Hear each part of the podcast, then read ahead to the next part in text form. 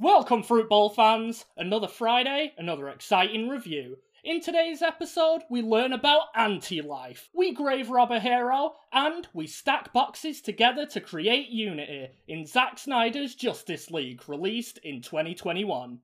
As always, there will be heavy spoilers, so please watch this film first if you don't want it spoiled.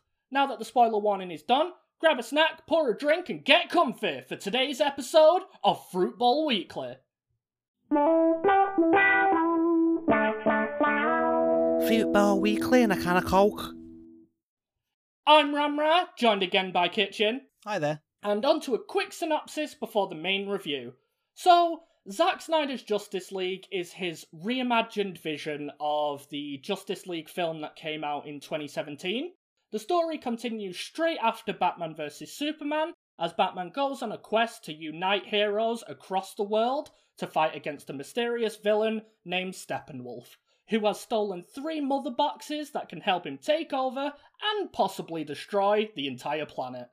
So I do want to preface this first that, especially if you have seen the previous version of Justice League, stop this episode right now and watch the Zack Snyder's version because this film, I believe, is not only more enjoyable than the previous one, but you benefit more from understanding what the previous version was and this one because they fix so much in this while also keeping some of the same Zack Snyder stuff we all love to hate.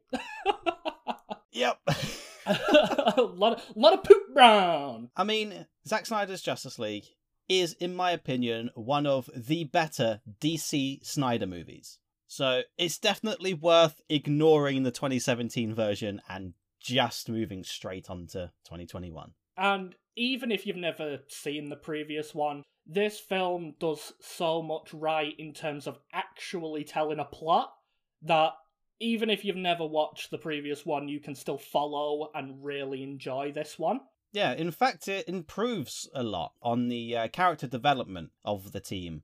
It gives them real reasons, real motivations for working with Batman and forming the Justice League. Steppenwolf himself also gets a little bit of extra information about who he is, why he's there, what he does.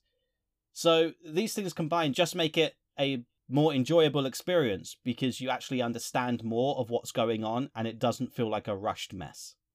So, on that note, I think we should just go straight into the characters themselves because one of the major issues with the previous iteration of Justice League is that what characters? You know, like Yeah. most of the characters d- didn't have that. And in this, we get so much of each individual member. Uh, well, I'd say a little less in terms of Batman and Wonder Woman because they had their own films to establish who they are. Superman too, I feel, but he does get something with his resurrection. Yeah, you get something that fucking annoys the fuck out of me because it's so pointless. But Yeah. in terms of the other characters, so we have Aquaman, played by Jason Momoa. Another one, uh, Cyborg, who is played by Ray Fisher. He, for some reason, they cut out his development in the previous Justice League, and he's the the biggest part of that film. Yeah, he he gets so much more in Snyder's cut that it's crazy how little he had in the original. There's so much they could have done with the character and Snyder does a lot with Yeah. Cyborg. It's it's impressive. And the biggest thing that gets me about that is the fact that even in the original version, he is still the one that's most entwined with the mother boxes. And um, he literally just turns up, he's like, I'm part mother box, and ends with, I've destroyed the mother box. Yeah. But in this one, you, you get to see him develop. You get to see him come to terms with the fact that he's now a cyborg. You get more emotionally attached to his overall family as well, who actually have a bit more of an inclusion in this as well. And his character, to me, is the best one to watch in this film. Definitely, agreed. You get footage of him when he was still fully human playing American football, with his father not there and his mother standing proud at her son's accomplishments. You get the tragic death of his mother while he is present in the car that he survived, and then his father regretting his actions using the mother box to bring his son back to life. Then obviously the son, now part mother box, part biotech, is contemplating his role in life and why he had to survive and suffer Yeah. when his mother passed, all at his father's hands, as far as he knows. But obviously, he's been a bit immature about that, and he does grow as a character uh, over the course of the movie. There's also um, a few more scenes from Cyborg's father, which sort of cement its place in this is really Justice League the Cyborg story. Yeah, yeah, it really is. and it, it's better for it because and there's at least a focus on some of the side characters rather than the main trio and we can really learn more about the new members of the team which at this point didn't have their own movies or franchises No. And one of the biggest things in the previous one was that Barry Allen, aka The Flash, was pure comic relief. In the original, he was there just to crack wise and be a goof. And in this one, he not only gets developed more, not only do we get to see why he's sort of, you know, doing a lot of the stuff that he's doing, why he's even on a hunt for a job. Like, we actually get to see more of him actually at an interview, which is good. And I think that Ezra Miller, who plays the Flash, does a really good job in terms of actually portraying the fact that on the outside he's a fun loving goofy guy but you can definitely tell that when he's connecting with someone who's got emotional trauma like most of his interactions are with cyborg he interacts well with that because you can you know for a fact that cyborg hates his dad due to abandonment issues whereas barry's dad is forcibly locked away for a murder he may or may not have committed.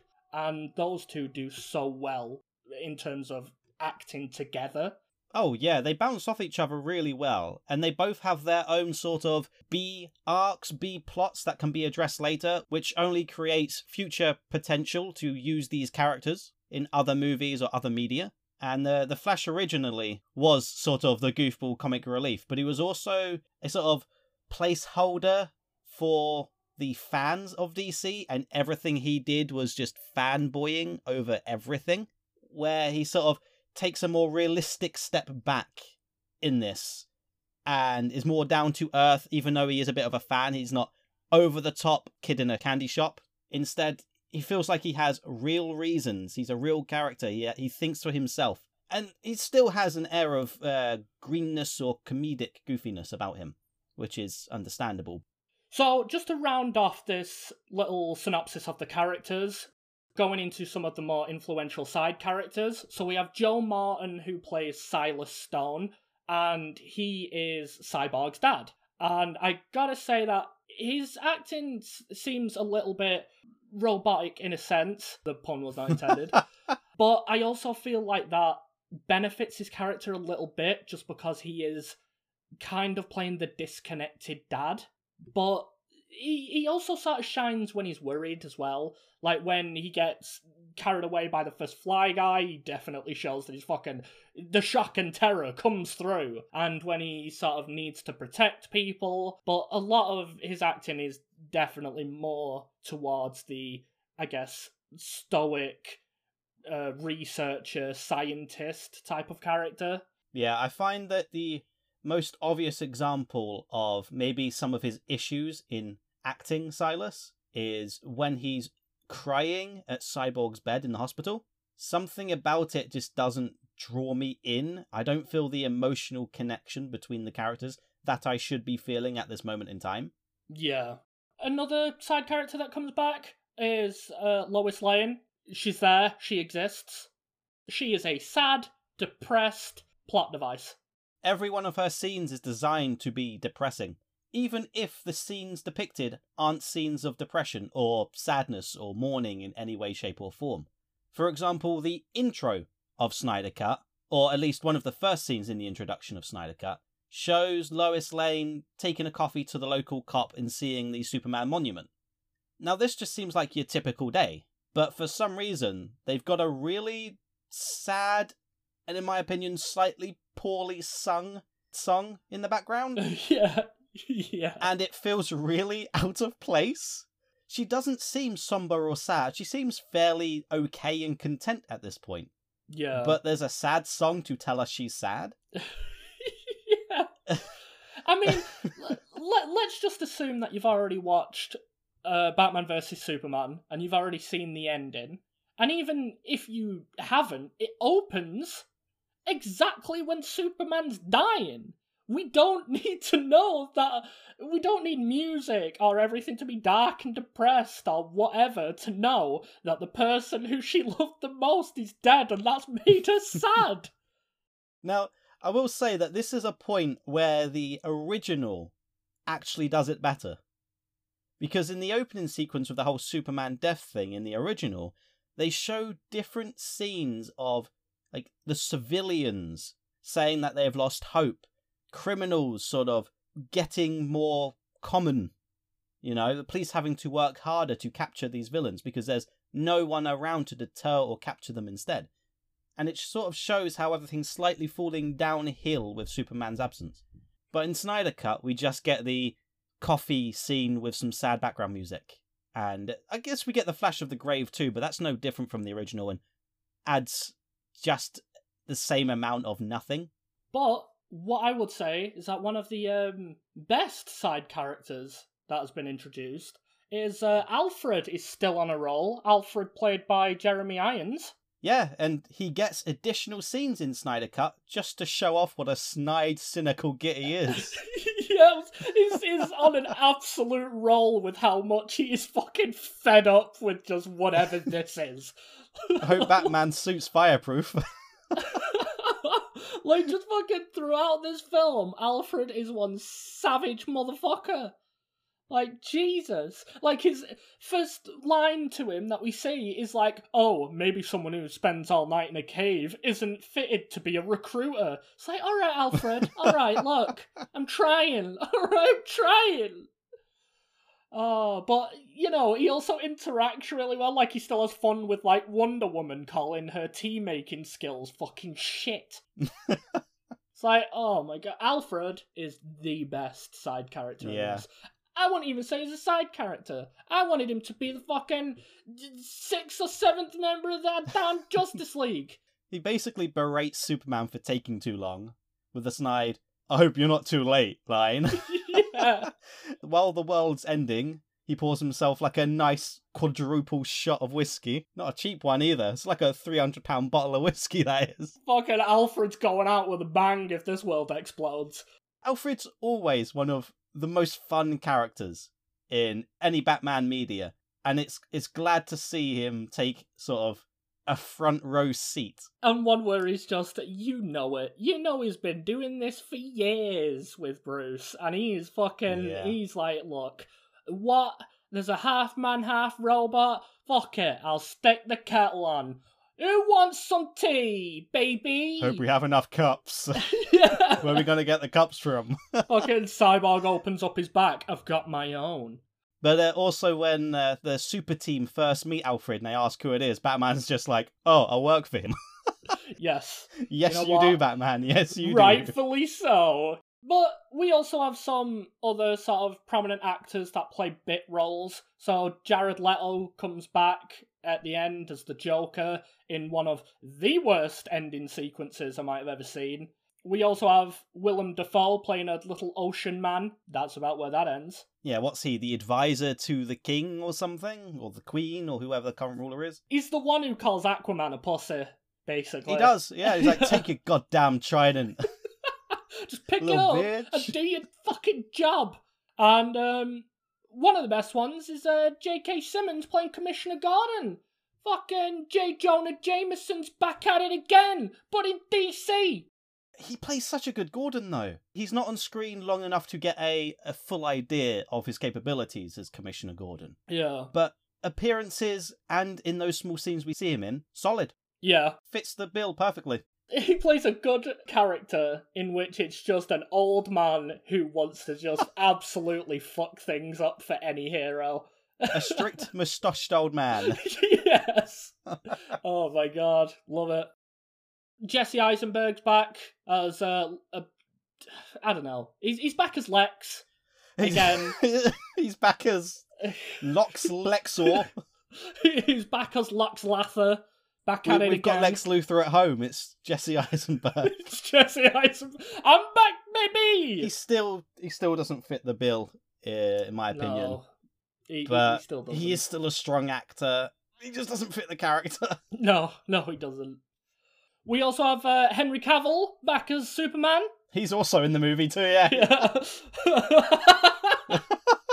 He's absolutely not in this film again. He's not. It's it's No. it's anti Superman. It's reverse barbarian It's man. Zamasu, it's Superman Black. It's Superman Black.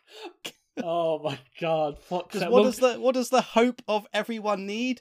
An emo phase. That's what he needs. Fucking, you can't tell me not to save the world, Mom. I'm gonna go do it. It's fashion, God. Oh, nobody cares Mm. for red and blue anymore. It's all about black. Oh, fuck's sake. And um, there's more characters that they throw in. Like, I believe it's Joe Manganiello, something like that. I butchered that last Mm-hmm. name for sure. But he comes as, uh, as a surprise ending Deathstroke. Kind of just thrown in there. Uh, Ryan Jeng, I think his name is, playing Ryan Choi, which is a, a well known DC character. Very nice nod there. Martha's in it again, just to be another Martian Manhunter fake out. Now, to be fair, Martian Manhunter, voiced by Harry Lennix, he technically doesn't completely come out of nowhere as his, I guess, human form, which is uh, General Swanwick, Sw- Swanwick, something like that. He is a is a repeating, I guess, minor character in a couple of the other ones. I believe Man of Steel. But is here just to be like, look at this future character, you might say. Oh, excitement! Yeah, his original appearance makes absolutely zero sense because we're not shown him gaining any knowledge of the world's current events, and he just decides to become Martha Kent Yeah, just to convince Lois to get back into journalism so she goes to the monument, perhaps. But she goes there every day anyway, so why the hell is he there? well, uh, in a way, it's the. I think it was to push her to stop going back and to continue on with her life, which is why when she finally goes back, she goes like, one last time, chief man that I give coffee to every day.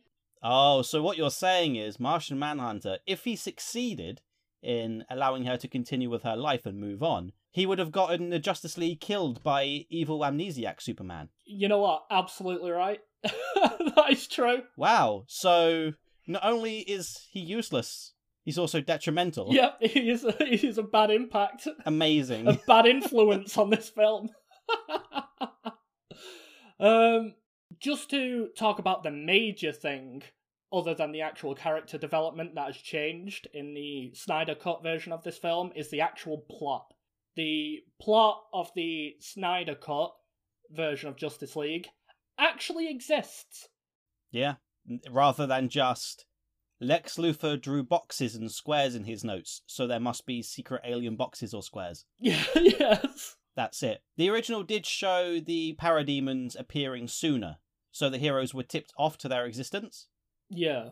But in the Snyder Cut, it's kind of a mystery for the first two and a half, maybe three hours of the movie, as Batman's just gathering people preemptively, and Wonder Woman is actually the first of the team. I guess Cyborg might know too, but Wonder Woman is the first of the team that we know of to be alerted to their presence through the uh, Fire of Artemis, the Amazonian beacon.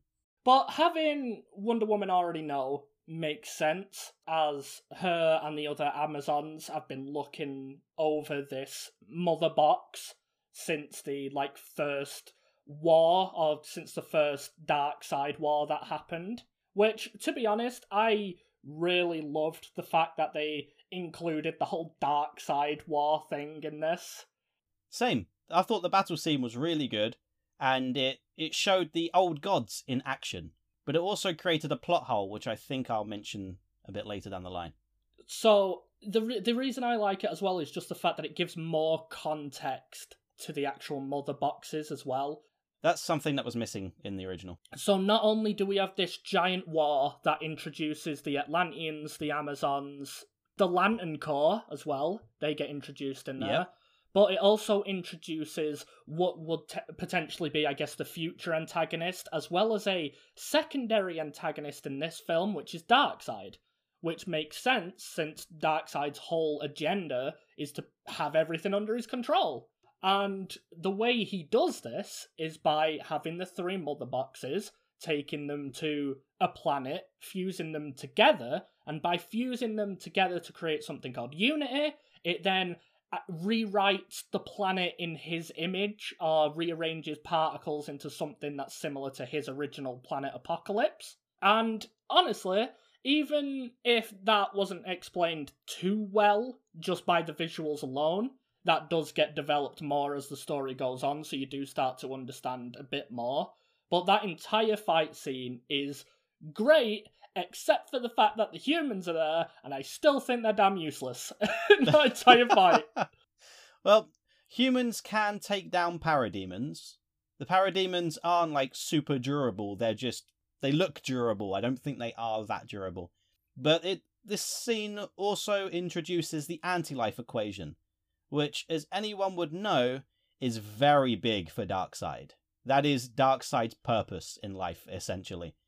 So it really sets up Darkseid to be a main antagonist going forward. Yeah. And I I I do like that as a setup. I think that that's a very good setup for future films, whether they are or are not going to be made. I still think that that leaves it open in the future just for a potential Darkseid film or an uh, Justice League 2, I guess.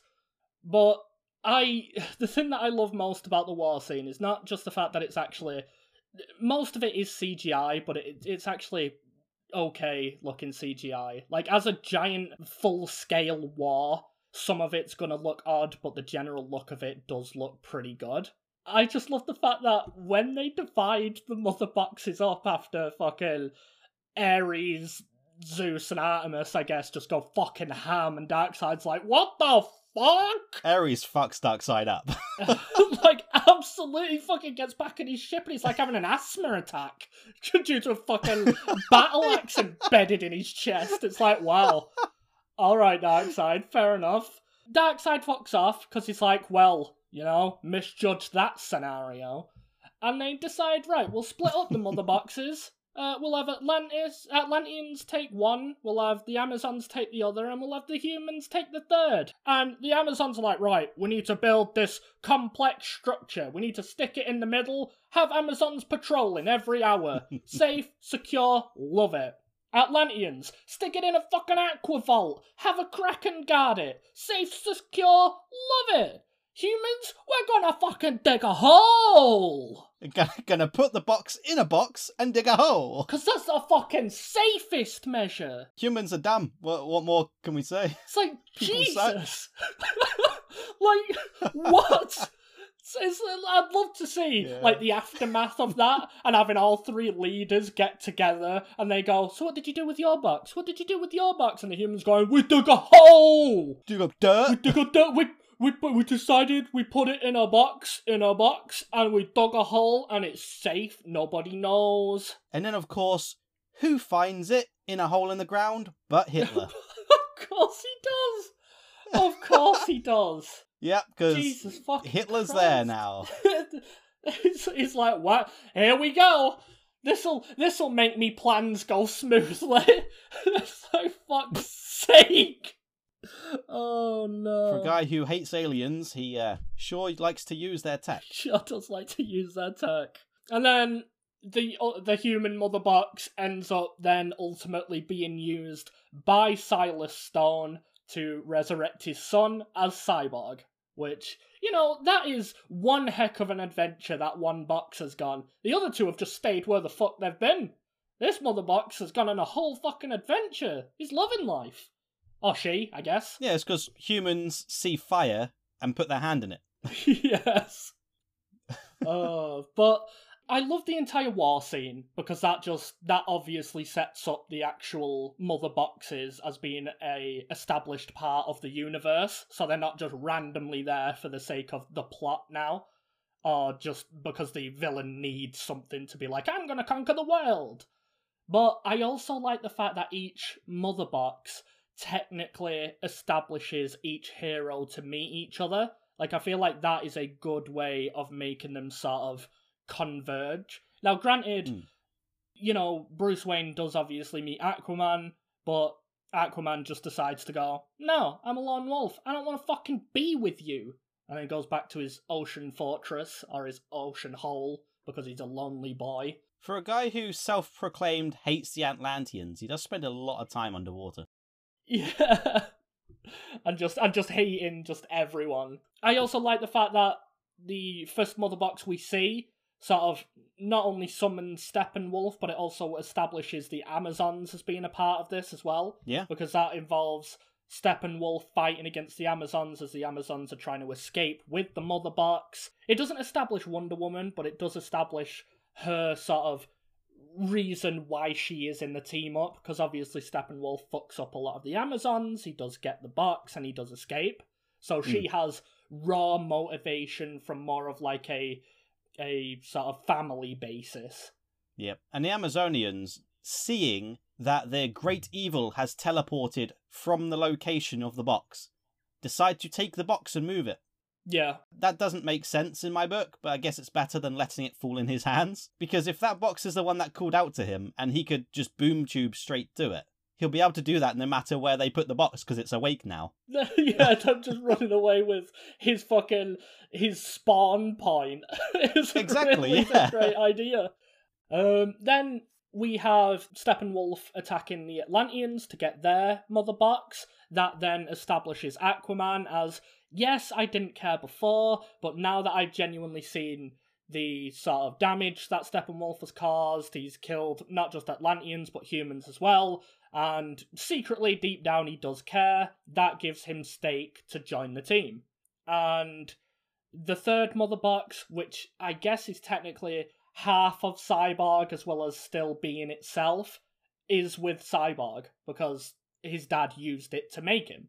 And him sort of being able to connect with it, him knowing the dangers of the mother box, that actually compels him to seek out Batman and the other heroes because he knows the destruction it can cause and he wants to stop it. And having the entire world's technology at his mercy, he can easily learn the information he needs to find these people.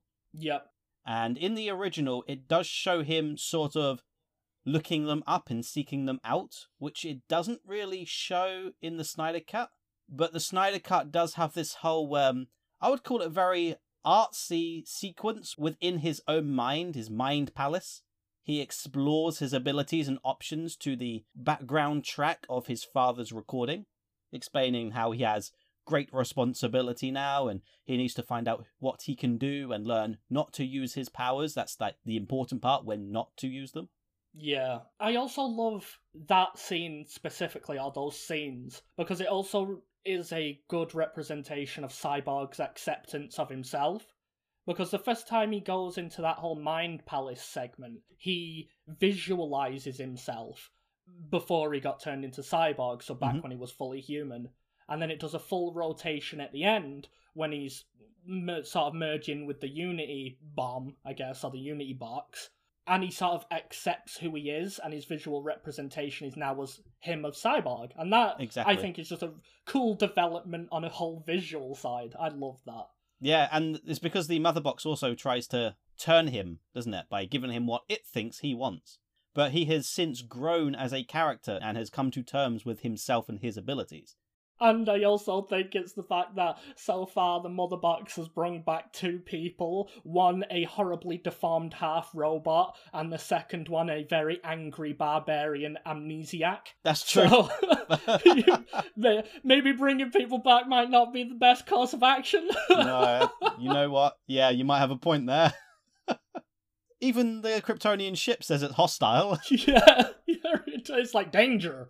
Um, but I would say that the only character that doesn't link with the mother boxes and is more actually searched out by Batman and the group is Barry Allen or the Flash. But before actually being recruited and I guess told the exposition, Barry didn't give a shit about any of this. Uh, Before this, Barry just wanted a job. And Batman's like, I'll give you a fucking job. I'll make you a hero.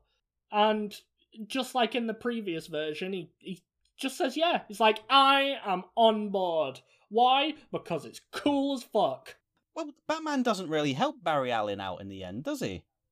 Because he buys Superman's house back by buying the bank. Maybe he did help Barry Allen get his first job, but I mean, does Two Face not exist in this universe? Can he not just get the dad out of prison? Yeah, I I will say that one of the biggest improvements of Barry Allen as a character is just the fact that we get to see more of him. Like with with Cyborg, we see more of him, but he also gets developed like emotionally, his personality gets developed, his skill set is established and developed along the line. That is an amazing thing with him. But with Barry, he has already used his powers for quite some time. We don't need to know what his powers are. So just being able to see Barry interact more with sort of like his friends, I guess, or the other heroes, seeing him with this new added scene of him getting the job interview and actually getting to see how his powers worked from his angle is really fucking cool. Yeah, are. I think that's one of the better new scenes that have been added. All the new scenes add something, but I Yeah. absolutely love just the flash scenes. All, all of them are pretty much good. yeah, all of the flash scenes. They they did him and Cyborg a great justice. But while Cyborg may still have some issues, I do think Flash is almost completely like sorted. I would have liked more of the Flash's operations inside his hideaway, seeing him actually go out and seeing how he, I guess, patrols his route. Yeah, that would have been good. But besides that, I think in a very short scene, they establish his character, they established a possible romantic interest, they showed his powers and how they work. In one complete scene, they, they showed so much about the character. They didn't need any more. No. That intro scene of him saving, I guess, what could have potentially been Iris West. She wasn't named, No. but we can assume. And I feel like the fact that they focused more on showing us his powers and the visual effects that surround his powers did him the best service. Definitely.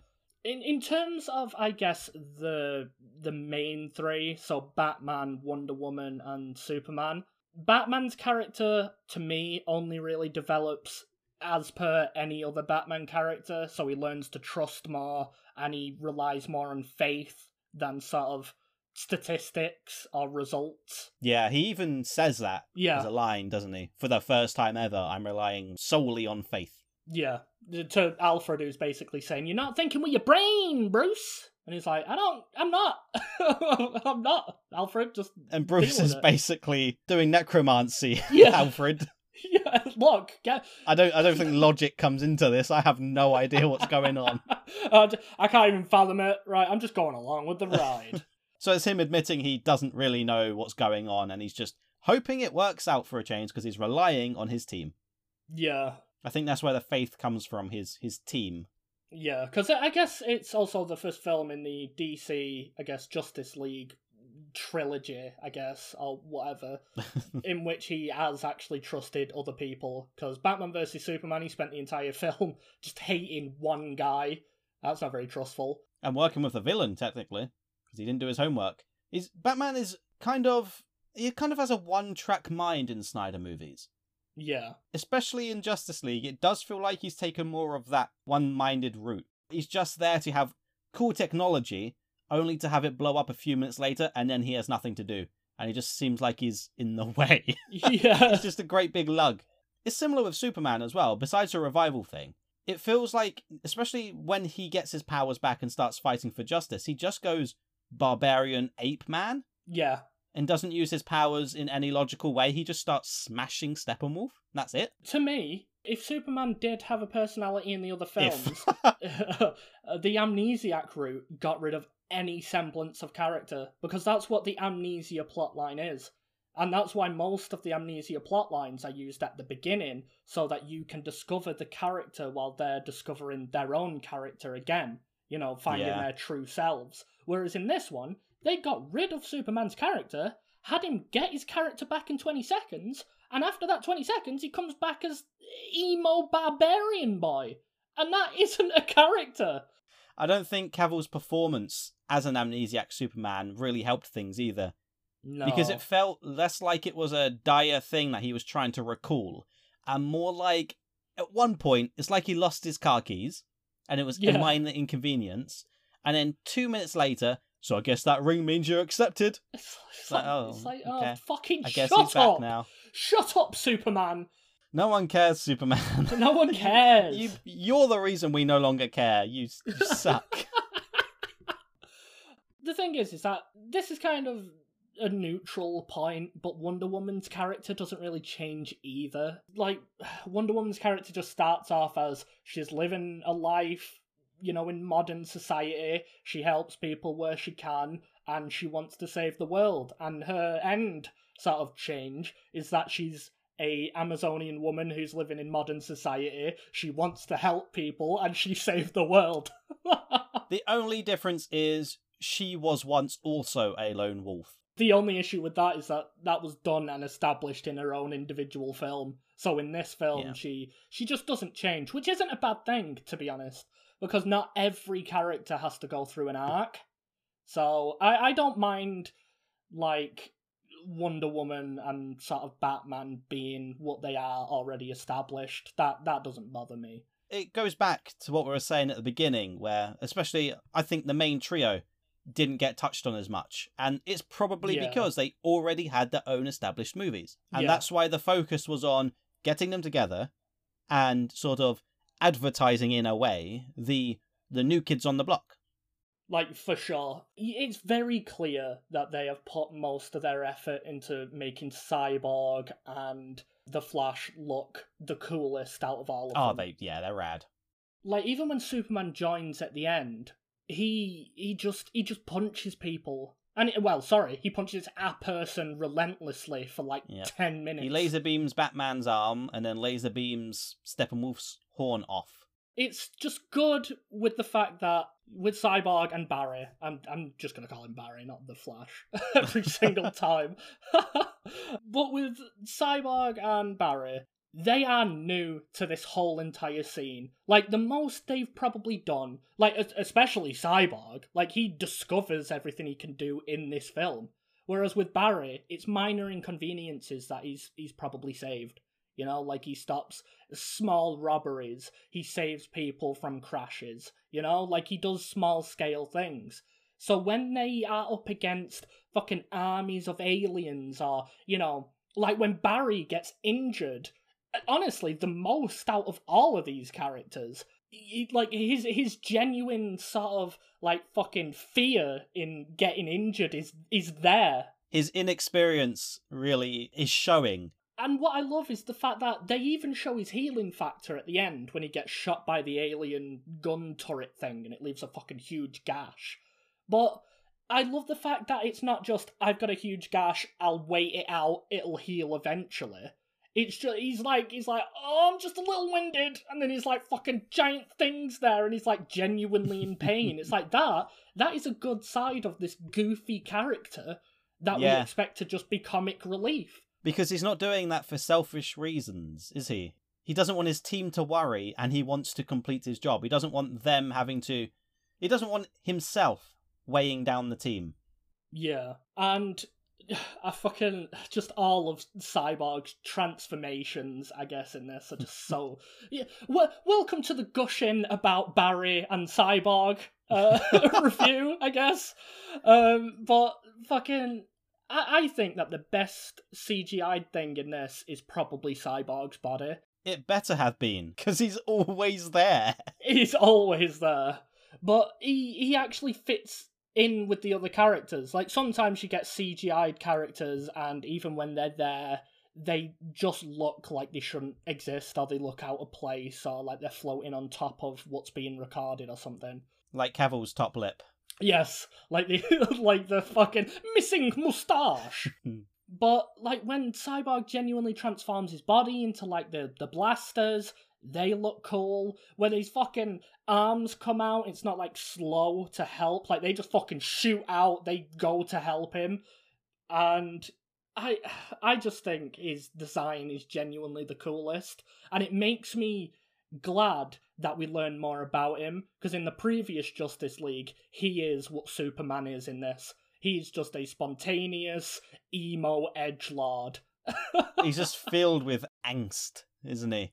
yeah, using all these characters and actually having them established or being established in the film, I will say a lot of the action still looks pretty good. So I still think the flash scene of him dodging Superman's blows looks really good. I, I still think that's a pretty good scene. When Steppenwolf is about to kill Cyborg's dad, and he dashes down and like fucking like shoots him, dashes down, throws him against the wall. That's a very quick, fluid scene. That's really good to watch. And Wonder Woman has a lot of one and multiple fights. All her scenes look pretty good, except for the Amazonian curse, which is the slow motion that is perpetually following her. Oh, when you said Amazonian curse, I thought you were thinking of her entrance theme. Oh my god, yes. Cursed by two horrible things. Oh my god. Was it like ancient lamentation? god, they must have reused that same opener at least 10 times. Every time they showed Wonder Woman's just face or body or sword or whatever, it's just like, oh! Not, like, not oh. even that. They mention an Amazonian and the woman starts up. the woman start cue the woman. it's like that. Bring uh, her in. It's time. Bring in the woman. Oh my god, it's like that fucking meme of imagining the band is always playing while all this is going on. Yes, I could just yeah. imagine like Wonder Woman's here fighting all the like fucking her biggest fan. yeah, she's fighting fucking Steppenwolf and she's on the ledge just being like, ah! oh my god. Fucking hell. But the the action scenes, you know what? Even some of the heavily CGI'd ones to me still look better than in the previous film. Uh, Some of them are also elongated, which is fine because that means that the characters get to act together more often. Hmm. But there are also times in which not just the action scenes, but the overall CGI horribly fails the film. oh, yeah. Darkseid looks ugly as fuck. He looks like a, a grey thumb thumb. He, he, oh my god. Oh my god, yes he does.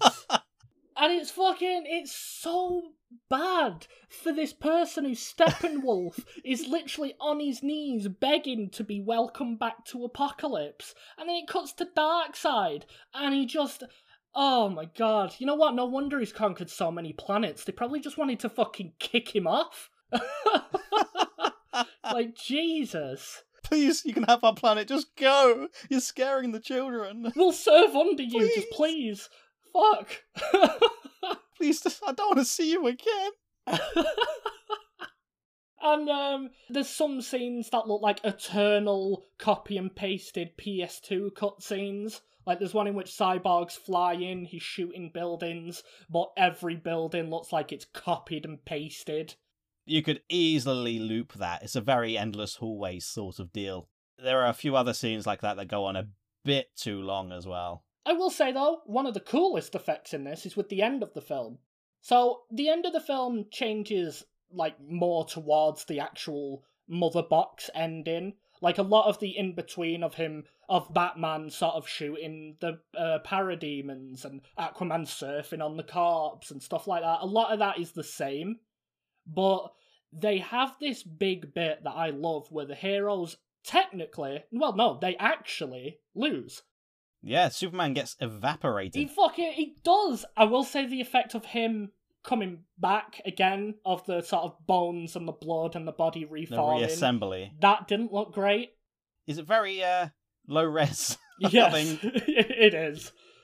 But they they have this plan of they're gonna push, I guess, Cyborg's consciousness uh, into the mother boxes. He's going to hack the box. Yeah. He's going to hack the He- boxes. he's gonna hack the box. He's going to weaken their bond. But in order to do so, he needs like a giant influx of power. And they've already done this scene when resurrecting Superman, in which the Flash has gone so fast that he's generated so much energy that when he touches the mother box, it gets such a huge jump of power that it activates on its own, and that's what brings Superman back.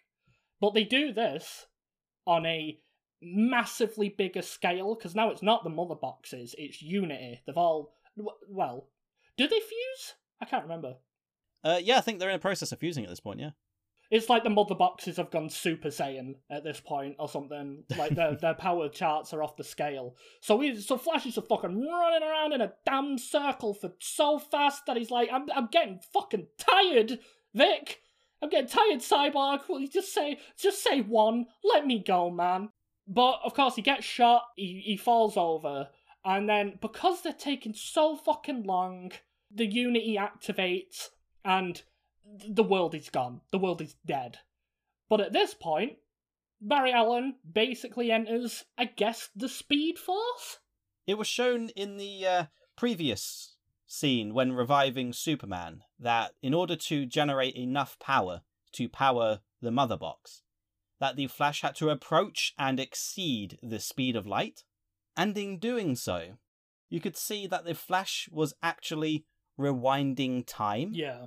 Now, this foreshadows the end sequence where the Flash rewinds time in order to touch the box after it's already exploded, Yeah.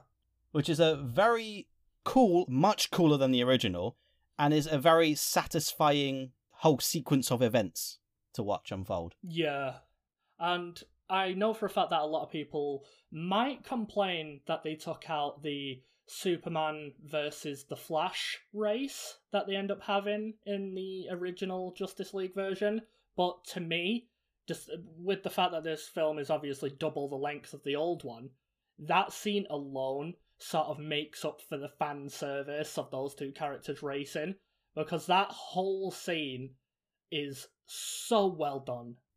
Oh, it's ridiculous.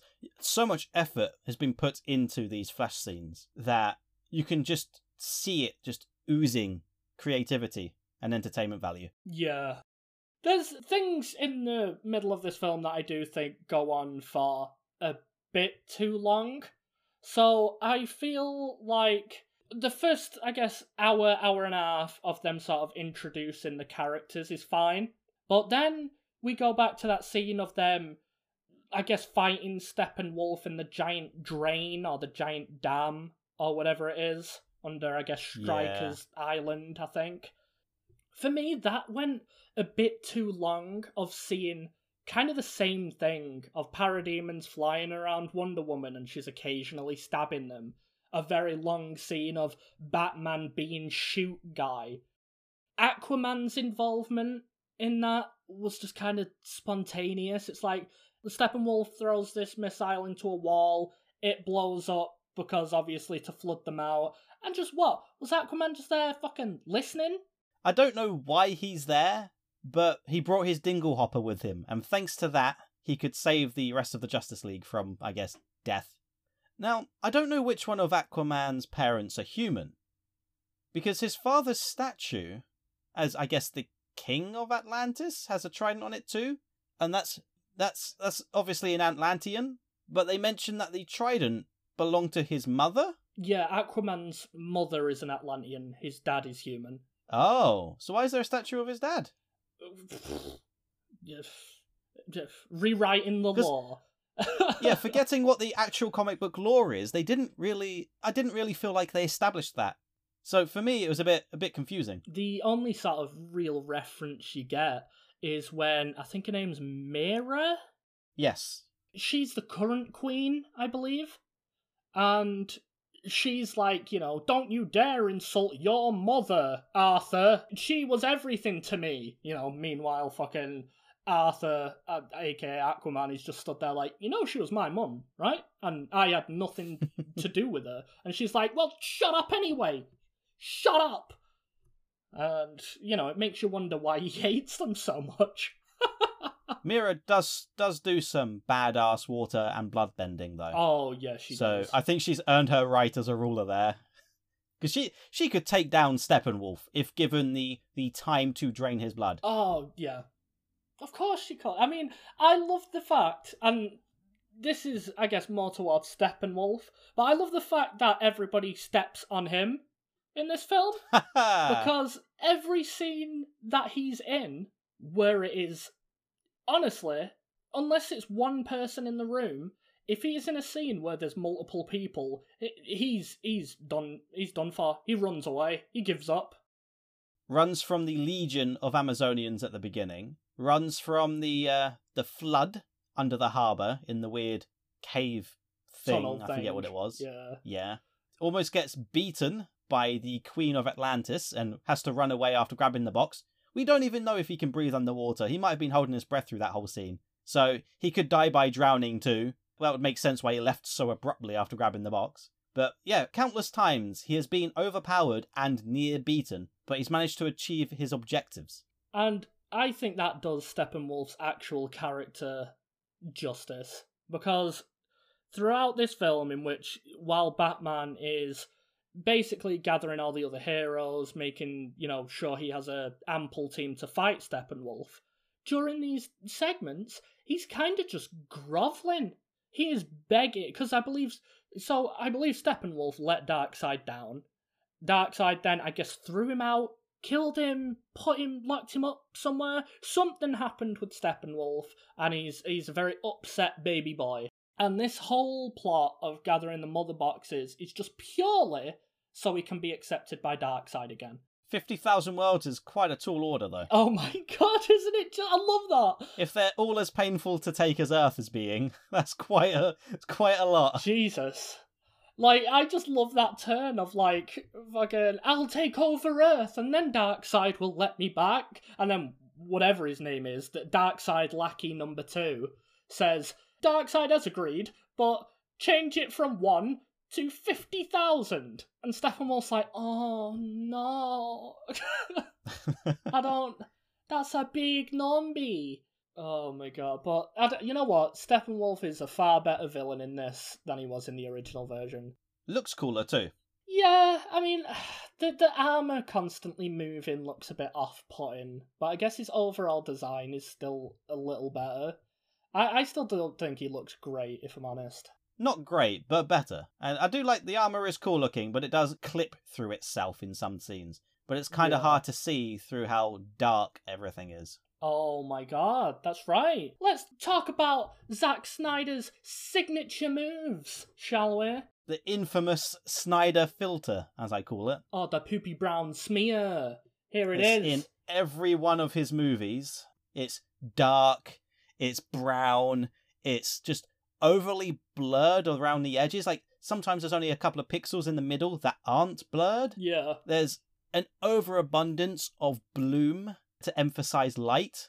There's tons of like fog and mist to mask edges that might not fit because the CGI blending into, I guess, real pictures. It's just, ugh, it is garbage. Like some of the scenes that I love is like when it's midday, like even during the Superman fight, you know, it's bright and sunny in the sky, still looks like someone's put Google on the dark setting or something. And for some reason, with it being midday, no one's out and about, no cars, it's still full of smoke. Still full of like smoke and slight fog. It's like, Jesus, like Metropolis is supposed to be the stereotypical utopia where everyone's bustling and going to work, and every, when it's a bright day, it's beaming down and it's lovely and beautiful. Um, Metropolis don't look like that's. It's like everywhere's Gotham, but a shittier version of Gotham. I was gonna say, yeah, like it works well enough for Gotham scenes, but in Metropolis, on the Kent farm, in Themyscira, why are these places that are supposed to be beautiful, covered with foliage, flourishing life, why do they look dull as heck? Why do they look so bland? Just these fucking picturesque places just smeared over with a piece of shit. Yeah, it's honestly, when I was watching it, it did draw me away from the movie a bit because it was fatiguing to watch. It was an assault to the eyes, especially in the scenes where it doesn't work. There are very few scenes that I would consider scenes that contain true colour, and that's only because there was like bright neon or bright white lights. Um, and that's mostly in Star Labs and inside Batman's vehicle consoles. Another Snyder, I guess, feature, whether this is prominently used in his other films or not, I'm not sure. But Jesus, man, stop, stop emphasizing everything with a fucking slow motion. You need to Ugh. stop. You need to stop doing this. That's half the movie's runtime. Honestly, I would not be surprised if like 20 to 30 minutes is slow motion. That's very generous of you to give it that little. Turns out the extra two hours is just one long slow motion. Oh Jesus. no. Some parts of this movie felt like slow motion, even if they weren't. Especially one of the many ending possible sequences.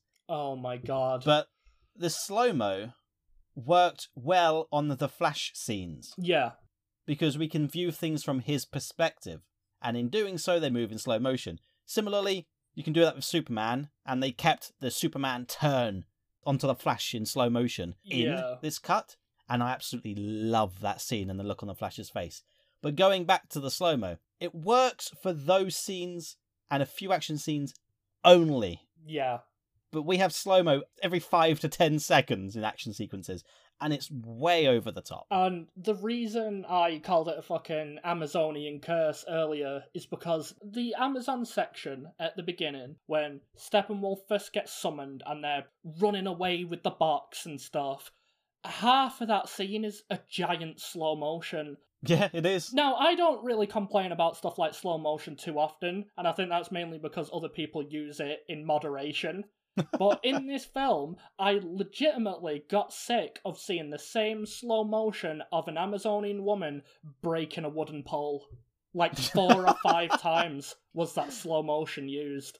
And Wow. honestly, I think I did the biggest roll of my eyes ever. If you're gonna do a slow motion, have it be a sick action sequence in which, you know, if like a martial artist is punching someone's face, the slow motion is used to emphasize the impact, or if they're spitting, or if they've got broken teeth or something. That's what makes a slow motion scene effective. But instead, you know, a slow motion scene is used to show the sick visual effects around a character during a scene. Or we need to see the 10,000 splinters of this wooden pole being smashed.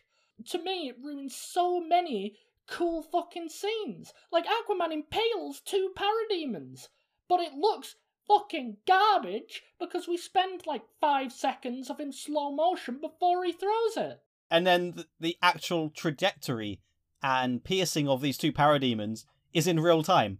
They got the slow motion in the wrong order, if you ask me. They, they we should have seen Aquaman throwing the spear at, you know, at ridiculous speeds, maybe in effect to make it seem like it's breaking the sound barrier or something, then have it slow motion piercing these parademons so we can look in their eyes and see it going through them, only for the slow motion to stop as they lump straight into the rock. That would carry with it, in my mind, much more impact than slow motion throw to very fast outcome. And the scenes, I think, go by too quick that you'll probably miss them that would benefit from a slow motion. Like, there's a scene in which Batman's obviously driving his Batmobile, but Wonder Woman jumps on it, blocks an attack with her shield, which knocks her off, and then when flying back, she slices a parademon in half. And I feel like maybe doing a slow motion scene in which you get to see her sort of fly back in pain, but then do a sick flip cutting this demon in half would have been sick as fuck. Yeah, that happens way too suddenly. I forgot about that scene until you mentioned it. I remember the block of the shield, but the parademon slice up that happens immediately after. That slipped my mind completely. Yeah, you got it there. And I I actually watched that scene like two or three times just to make sure that you know was it someone else that hit it? Was it like debris or something that got in the way? Did Batman shoot it with one of his 5000 guns? But no the scene happens so quick of the impact and her flying back. It's like maybe a second or two long. Yeah, it, it wasn't debris, it was the Wonder Woman. it was the Wonder Woman. The, the slow motion just really annoyed me, and I know for a fact that there's other things around it that you know people might think are cool because you know the slow motion to enhance some of the effects, like what they do with Flash, is actually pretty amazing. Yeah. But just highlighting a movement in slow motion that's like a basic as fuck movement, or just so you can see someone spin around, it's it's not a good use. So another massive change in this, and this is a very unneeded change that tacks on 20 minutes to the film, maybe even a bit longer than that, is the entire bit after the epilogue.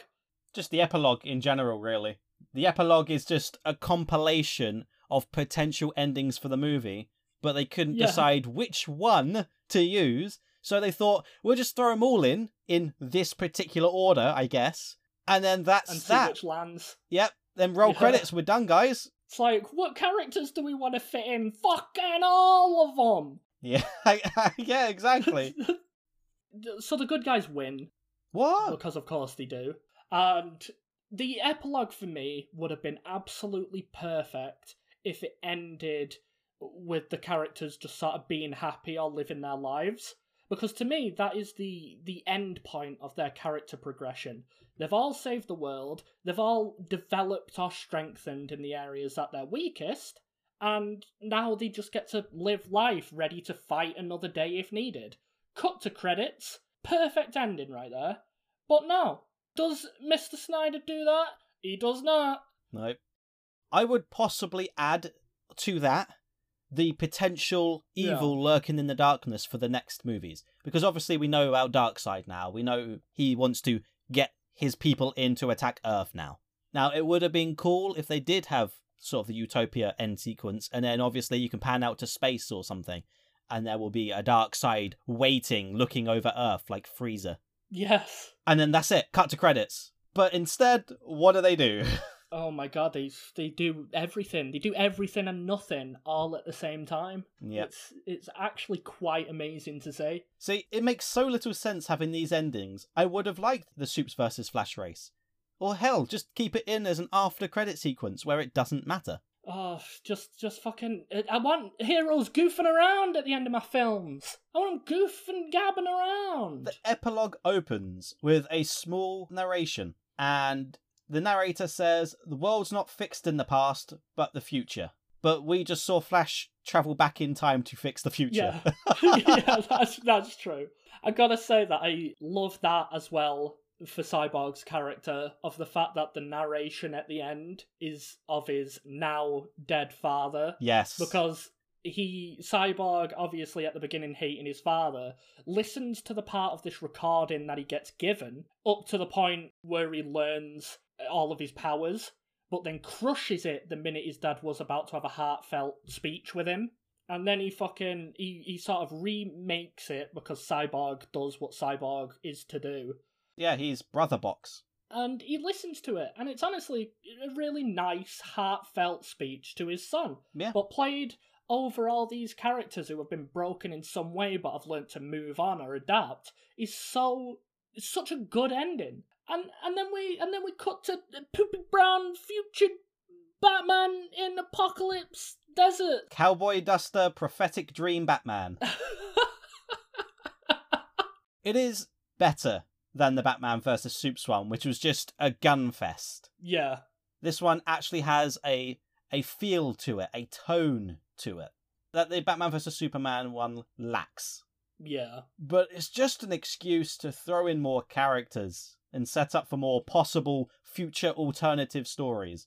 like they like before this actually no as a part of the epilogue they obviously bring back lex luthor as he's escaped from prison but he has now hired deathstroke which is like the one of the two scenes we see deathstroke in this 20 minute segment Yeah. and lex luthor basically says i'll tell you who you know batman is because i know you want to kill him but you've got to do stuff for me and you know it's it's the typical setup for potentially another batman film which i you know what that's a great setup for that because batman versus deathstroke would be a very good film but then i feel like with the ending bit as it progresses the only reason lex luthor hired deathstroke is so that we could have this end bit where deathstroke has now teamed up with batman because everyone's fucking dying Yeah, it's.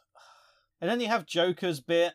Oh, and apparently Captain Agua is dead here too, because Mera's taken his place. Yeah, and fucking Jared Leto, I'm sorry, but you just don't make a good Joker.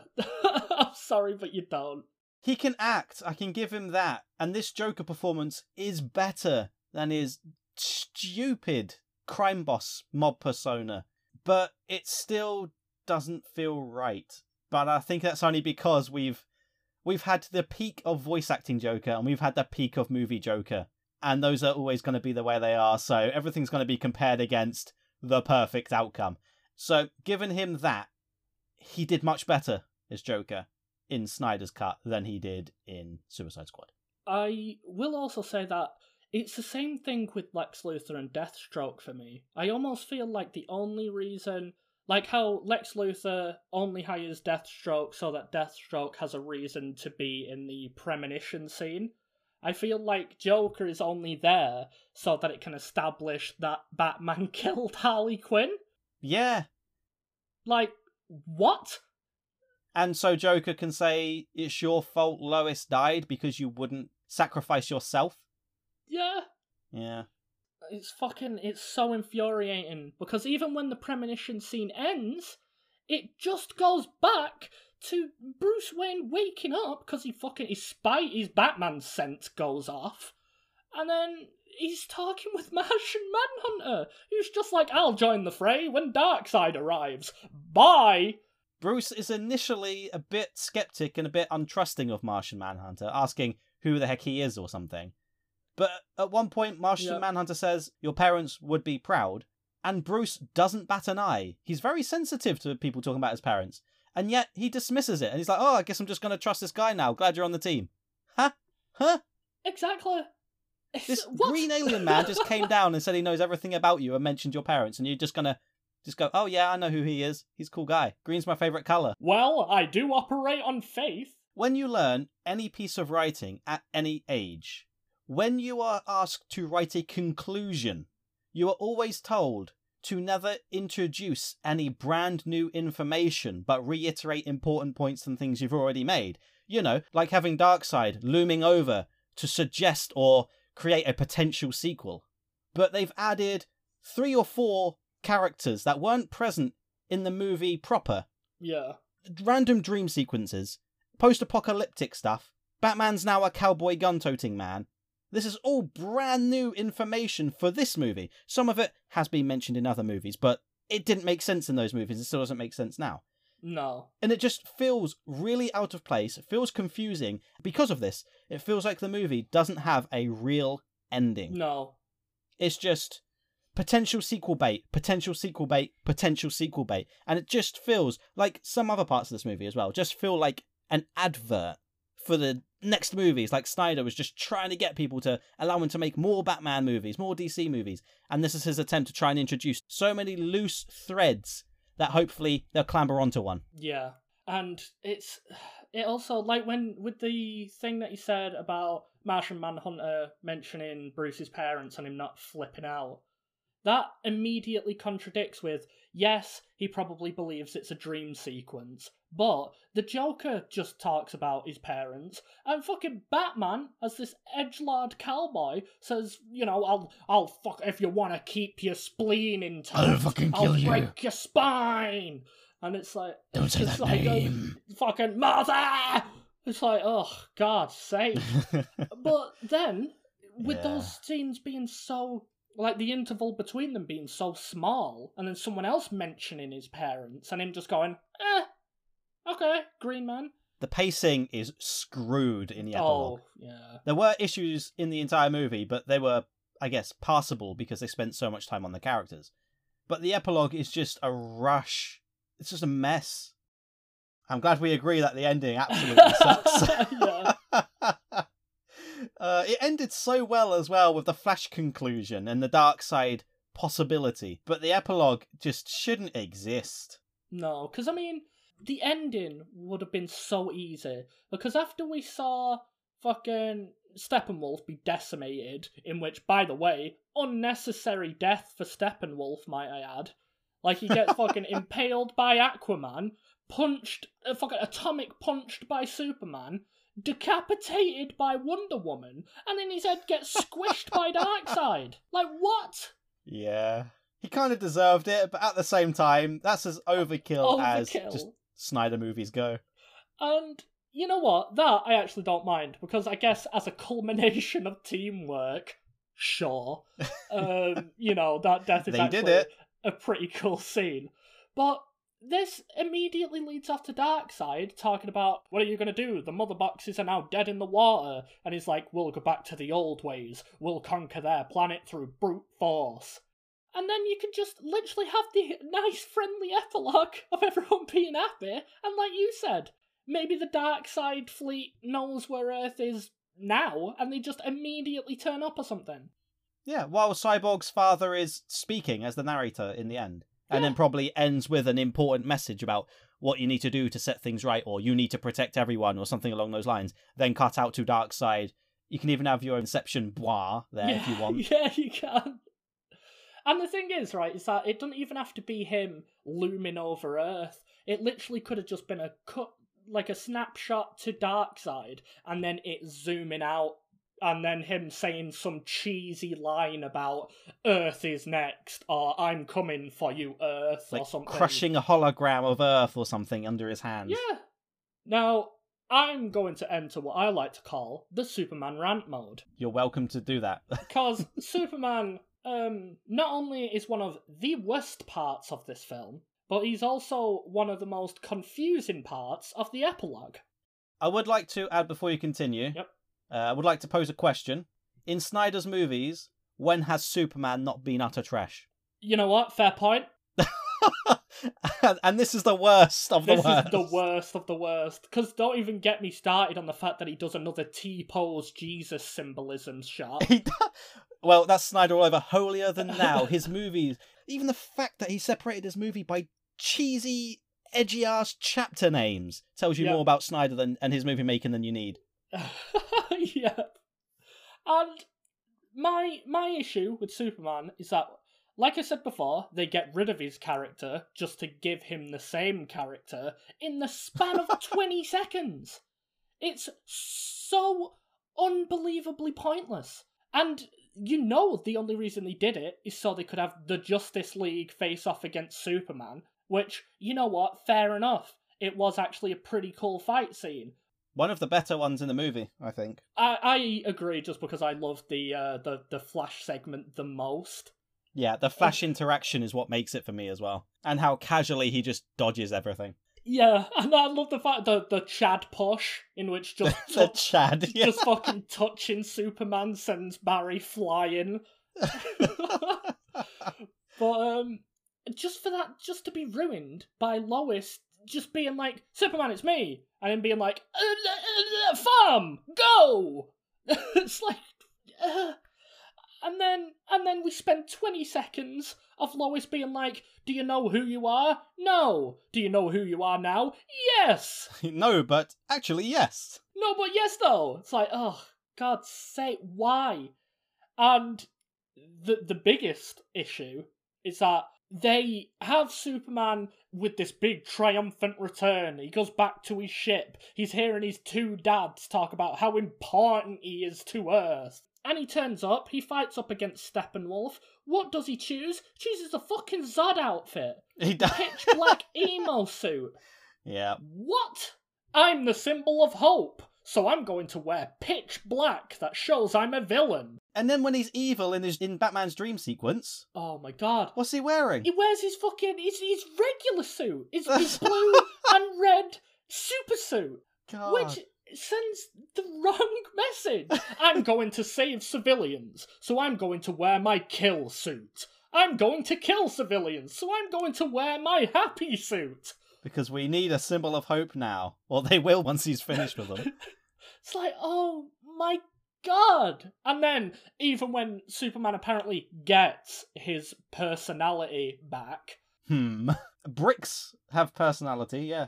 yeah, and you know what? He's acting like a fucking brick when he gets to Steppenwolf, because all he literally does is fling him around like a rag doll, and then we cut away after all he's doing is on top of him, Just pounding. Just pounding him. That Yeah. sounds wrong. Um, no, But- that, yeah, no. it's literally just it's they turn Superman into a barbarian. And you know what? Superman isn't my favourite character anywhere near, to be honest. But we all know what Superman's supposed to be. He's supposed to be your nice next door neighbour. He's supposed to be the one who fights for hope and truth and justice. And in this one, it's more like, haha, he discovered fire, I hit you with rock. Oh, speaking of justice and um, the Jesus pose, Yep. did you happen to catch the Wonder Woman standing on Lady Justice's right sword arm during the uh, the bombing scene? I knew for a fact that she was stood on like the uh the justice statue thing. Yeah. How obvious can you get with symbolism? uh, well, you know what? It's about as obvious as Wonder Woman's go to for a gauntlet every time she's in trouble. She smacks them things together way too many times. Just a fucking get out of jail free card. Superman's the only one that retaliates, and I'm glad he stopped her. yes. I was expecting Batman to smash his new special gauntlets together, like um, like Black Panther's suit, isn't it? Yeah, just the, the fucking energy repulsor thing, and it's just like, haha. Getting the side eye from Wonder Woman. Oh, that would have been oh, fun. Oh, been a fun- Michelangelo next. that would have been a fun scene. I like the idea of that. Speaking of the lasso as well, I do miss that they've removed the lasso scene with Aquaman. yeah, It's the only time in the movie where we sort of saw through his shell yeah, and he started sharing what he his feelings with other members of the team. yeah, And in the original movie, it was a comedic scene, but it was also one that brought some humanity to him because before it seemed like he didn't care. yeah. They removed a lot of scenes that were comedic in a fashion, or I guess a little more Marvel-like when you think about it in the Yeah. way they in the way they write. When Snyder left for personal reasons on that film, they ended up getting Joss Whedon, who is obviously a very big part of the actual Marvel universe. Mm. So it it carries a similar feel to it. But um, speaking of that sort of introduction bombing scene, I will admit that I do actually like the speed up effect that they use on Wonder Woman. Yeah. Oh, I, I love the I love the combat scene where she's blocking all the bullets. And the thing is, is that that's still in the original, but even when coming back to this new version, seeing that again, I was like, you know what, that is still a fucking sick scene. But um, having the little girl ask, "Can I be like you when I grow up?" I so wanted her to just be like, "No, No, I'm half god, blessed by the gods, Amazonian, and I'm five thousand years old. No, you cannot be like me. you cannot be like me. oh my god. And it's you know what? And it's also up to you whether you want to take the um Flash falling into Wonder Woman's chest scene Ugh. or would you rather replace it with the Flash wondering if she'll get with younger guys scene, you know? I think they did a good job removing the Wonder Woman objectification scene that the actress didn't even want to be part of. But I hate that they have the awkward teenage Bruce Wayne Wonder Woman hand touch scene. They both don't need to be in. I don't mind the graveyard scene because that is literally just how guys talk sometimes, I guess. Yeah, yeah. It's a bit silly, but it's close enough to not just be relationship romance dumb reasons sake. But yeah, I, I hated the the Batman Wonder Woman awkwardness scene. He's a, he's a playboy billionaire, Yeah. and she's probably seen a lot in her five thousand years. Why are they acting like thirteen year olds? yeah, for sure. I I will admit that I love the Flash asking if uh, Wonder Woman goes with younger guys scene just because of Cyborg's dry response Yeah, of just like Barry, she's five thousand years old. Every guy is a younger guy. It's like, oh my god. casual talking while grave robbing is uh you always get the most in-depth discussions most deep discussions but barry almost dug himself in a hole there asking questions like that but speaking of cyborg's i guess one-liners Oh, Booyah Oh, booyah is missing from Aw. snyder cut Rip. his classic line from everybody's favorite show T E N T I T A N S Teen Titans. Yes.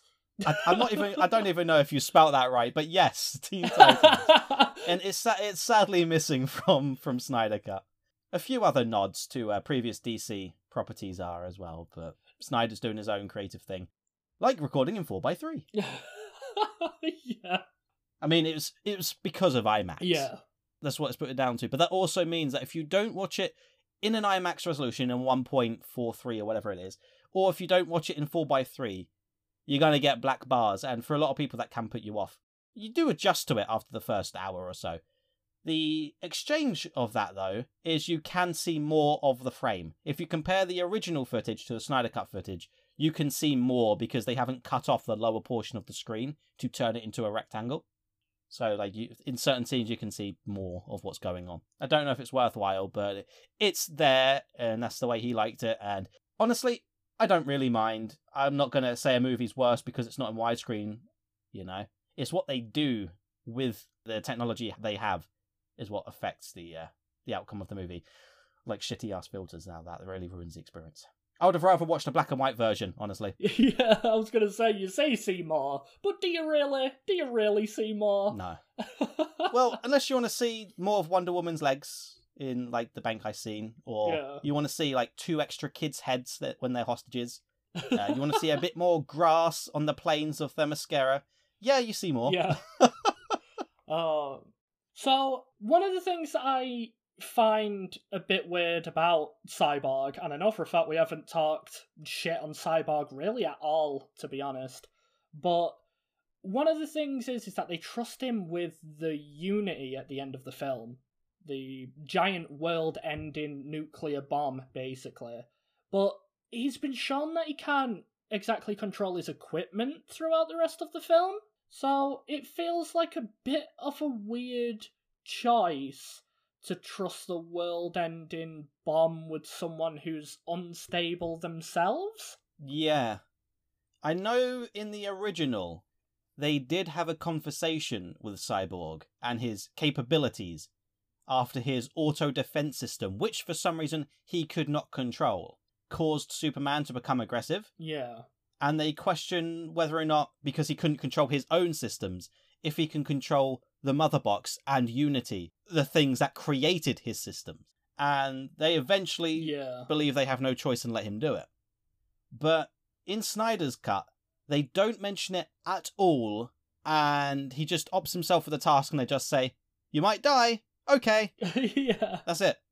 Yeah. Cyborg makes the decision to do it regardless of death. Cyborg trying to dieborg, and they just let him do it as a matter of faith once again. This movie is very based on faith. Uh, and it's just the fact that Cyborg also fucks around so much around the box at the end. Like I I understand that, you know, Steppenwolf is obviously trying to injure Cyborg, get him away from the box, whatever. But at the same time, there's a lot of times in which Cyborg is literally just standing there with his hands around the box, not really doing anything. And the thing that annoys me the most is when he does the fucking slowest countdown in the world. When Barry's literally like, "Look, just just, uh, just say one." I- I'm literally at the speed r- um, right now, and the issue is, is that Cyborg should know that the time it would take Barry to get from there to him, there's no way Steppenwolf would be able to interfere with that, like at all. He wouldn't even be able to finish saying one Yeah. because Barry would go there so fast, he'll get there before he says one. Oh my god, and it's just I I feel like sure they needed to make some tension in the end because I feel like they might have also shot themselves in the foot by having Barry say that he's ready too early. Yeah. Like I feel like that might have been maybe a written mistake or a I guess a plot pacing mistake. Cuz I can see it if, you know, he's in there or you know, he's around it, then the portal opens up, he gets scared by Darkseid and then the Unity explodes causing Barry to do what he does. That to me makes a bit more sense hmm. instead of him slowly doing a countdown then them returning to like five or ten minutes of fighting, then Darkseid appearing, the world blowing up, and Barry doing his thing. I think that decision by Snyder was a stalling mechanism to make up for the fact that Cyborg didn't lose his leg in his cut, Yeah, which would prompt them to take longer and have more of a struggle, thereby causing, in this instance, because the ending's completely different in the Snyder cut, but in this instance, it would cause the Flash to have to wait longer before he got the cue. yeah. He does sort of just faff about a bit. I also suppose that even if they kept the leg being cut off in, the the ending for Snyder Cut wouldn't really change because him getting his leg cut off, then the Darkseid portal opening, the world exploding, Flash is still going back in time far enough that Cyborg is still touching the box. So that could also bring back his leg on his body, sort of thing. I, I just feel like there's Definitely. so many other ways than just having be Cyborg be dumb, only really at the end of the film. having that weird countdown thing is a very poor attempt at creating tension. Yeah. When seeing a struggle and battle would create more tension and it'd make the scene just feel that more close. Yeah. And um I also kind of don't like the idea of the mentality of Cyborg at the end being like, I'm willing to throw my life away because I've got nothing left. Because I feel like that absolutely ruins. Like, granted, this is a typical trope, and story wise, I don't mind it that much, but I do feel like it kind of ruins the whole idea of Silas's death. Yeah, it does. Because the whole idea is that Silas kills himself to essentially put a tracking beacon on the final mother box. Yeah, he superheats its internals, doesn't he? Yeah. To the point where it's like the hottest thing in the universe for a moment in time, which allows Batman with his space battleites to track it. And I've got to say, not the best script reading from Ray Fisher or Ben Affleck in that scene, because I'm not gonna lie, it genuinely felt like when I was in school doing acting, and I would turn around and go, Yes, my father put the tracking beacon on the device so that we could find it. And then the other person going like Beep boop. Yeah, and then the other person going, Yes, and now I can use my vast array of bat satellites to then trace the heat signature. Yes, I agree. You know, maybe a little bit more tension after seeing your father literally turn to particle ash. Yeah. But there's a, there's also a problem with that whole scene, and this is caused by another decision by Snyder to have this scene instead of the original. In the original, Silas doesn't die. This whole scene doesn't take place. So they have a cyborg Silas bonding time, you know, father son bonding time near the end where Silas is helping Cyborg get to grips with his abilities and upgrading him and repairing him and stuff like that, which is cool. He's got a maintenance man now that cares about him. But we find that that man cannot detect the giant orange bubble that's the size of a city. The giant fucking Earth pimple. Using his satellites. Yeah.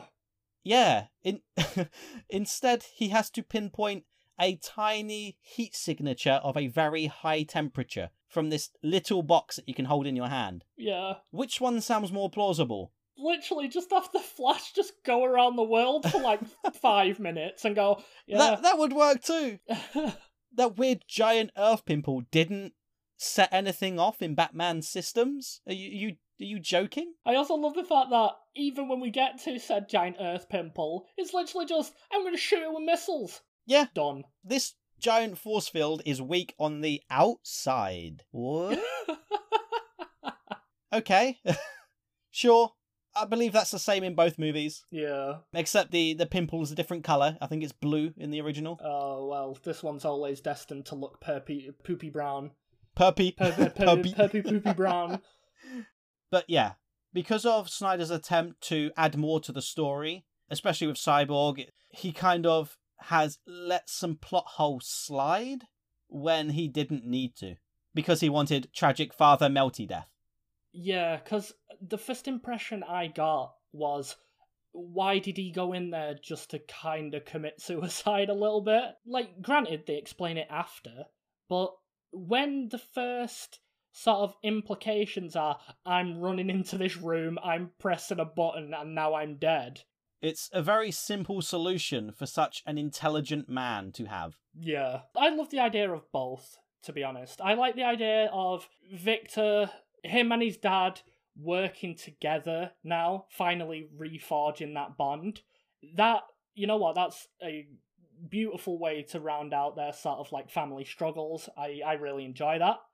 But I also kind of love the idea of Cyborg is now on his own, but he finds the way to move forward, similar with the theme of a lot of these other characters, or at least Barry as well. I feel like it's a good sort of reflection of Barry's arc as well, because Barry also learns to move forward, get an official job, maybe stop revolving his life around getting his dad out of prison, and granted, Cyborg is alone now, but he does technically have a new family in the Justice League. But he also accepts himself and realizes that as long as he's fighting for what he believes in, he can just go about and do his own thing without feeling like he's an outcast. So I, I do think both work. Hmm. I just do kind of prefer the the maintenance sidekick one over just Cyborg now being a lonely boy. It's a nice way to put Snyder's version of events as well. I can't help but feel that Snyder wants things to be tragic and dark and somber to the point of being a detriment to the plot. And I can't I can't look past that. It would have made sense if he fixed it in a way that it wasn't such a glaring issue with the whole Yeah. Battlelight thing, being able to actually see the city or being able to detect it through other forms of measurements or energy. But he makes it seem like that this is the only way and it has a tragic outcome because of it. So, one last thing to sort of round this all out is it's a it's a pretty major thing to be honest. So we've already mentioned Darkseid and the term anti-life and the fact that Darkseid honestly has the biggest stiffy for anti-life anyone has ever seen.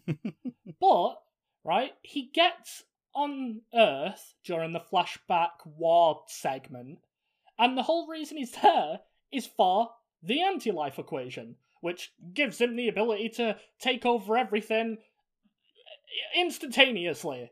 Because sure, fuck it, why not? And you know, he gets he gets the battle axe in his chest. He runs away home after a I don't know, a couple of thousand years or so, I guess. Steppenwolf, you know, now that he's halfway through his Earth conquering, goes, "I found the anti-life equation," and Darkseid is su- surprised by this. It's sort of like, finally, you found that planet I forgot about. I forgot about. I forgot I found the anti life equation. I forgot where I got my ass beat. I just, I knew it was a planet.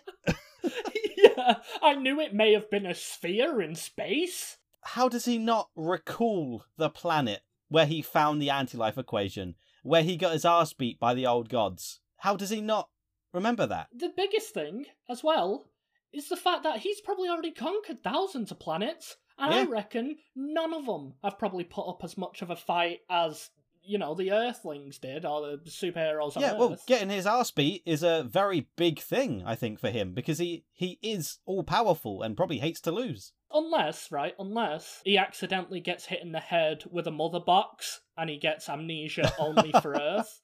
No, can't happen. They left all the mother boxes on Earth. Ah. you know, because he also left those Yes, there, 'cause- his weapon for conquering planets. oh, you know what? Just to find out that Darkseid is a big fucking idiot dum dum boy is dum dum thumb thumb. Dum dum thumb thumb. Fucking Jesus Christ, he looks so bad. Um, but honestly, just to sort of figure that out, it's like this giant menacing figure. You know, we're gonna blow Earth up with our battleships. Yeah, but you also forgot the place where you know the only thing you've ever wanted is, and you forgot the place that was the only place that ever beat you. And where he left his weapons of mass destruction. It's like, come, Darkseid, come on now. He's part of a, a spacefaring race. Yeah. He conquers galaxies, but he doesn't have the means or technology to track a single primitive planet Yeah, that he had previously visited that has his technology on it. and you know what? I've only just thought about this now as well. There's they basically state that the mother boxes are dead now, which means in all of existence, there's only three. Yep. And you're telling me that Darkseid never even probably considered that, you know what, even not being beaten, but he might have just left them on a planet by accident or something. And you're telling me he has got no way to track his planet conquering Minecraft blocks? Probably not while they're asleep. I think them being awake is what sent out the signal for Steppenwolf. But yeah, they should have had other means of tracking them or the planet, which they obviously didn't do because they didn't think that far ahead. No. Or Snyder didn't think that far ahead. No, they didn't. Excellent inclusion of him and the anti life equation. But once again, that inclusion just brings up more possible plot flaws. Yeah, but it's just to me that's the biggest flaw with his minor character. I mean, it's not in his in it much, and overall, it's not the biggest complaint. But for someone who's apparently taken control of so many planets, he's being pretty dumb, this film. It's things like this that remind you that there are tons of scenes that have been added or tacked on in a way to try and create a full result of a movie from I guess the rubble of whatever that thing was before. Yeah. And quite honestly, I think it's a very good attempt. It does create a passable, enjoyable movie, if not a tad long and a tad eh, hard to watch if you're like me and you don't enjoy the visuals. Yeah. I mean, overall, I will say that the ending is the biggest downside for me. The ending goes on too long. There's fucking 17 endings crammed into one. It could have just ended in a streamlined fashion with the typical happiness motif, that would have been fine. The overall action is okay. There's a lot of good action scenes, also followed by some kind of bad CGI'd ones. The film also does a great job of actually creating characters you give a fuck about and making this story that was just a villain appears, grabs a box, and destroys the world, but giving it some backstory, giving it some continuity, making it an, an established lore object in the world, I think they did a really good job at. But overall, I will have to give this just a 6 out of 10. Zack Snyder did a very good job repairing the atrocity that was the original Justice League movie. It's clear that he's added a lot of his own design choices to create a more serious or dark movie, but in doing so, some of his changes have impacted the plot in negative ways. I've aired my grievances with the overused Snyder filter, the blurriness, we've talked about the slow mo, but the filter does make, for me, the scenes feel more dull and boring. A lot of scenes are slower, I think, to pad the time. And through the addition of additional Snyder cut scenes and changes to the story, some things have become more confusing.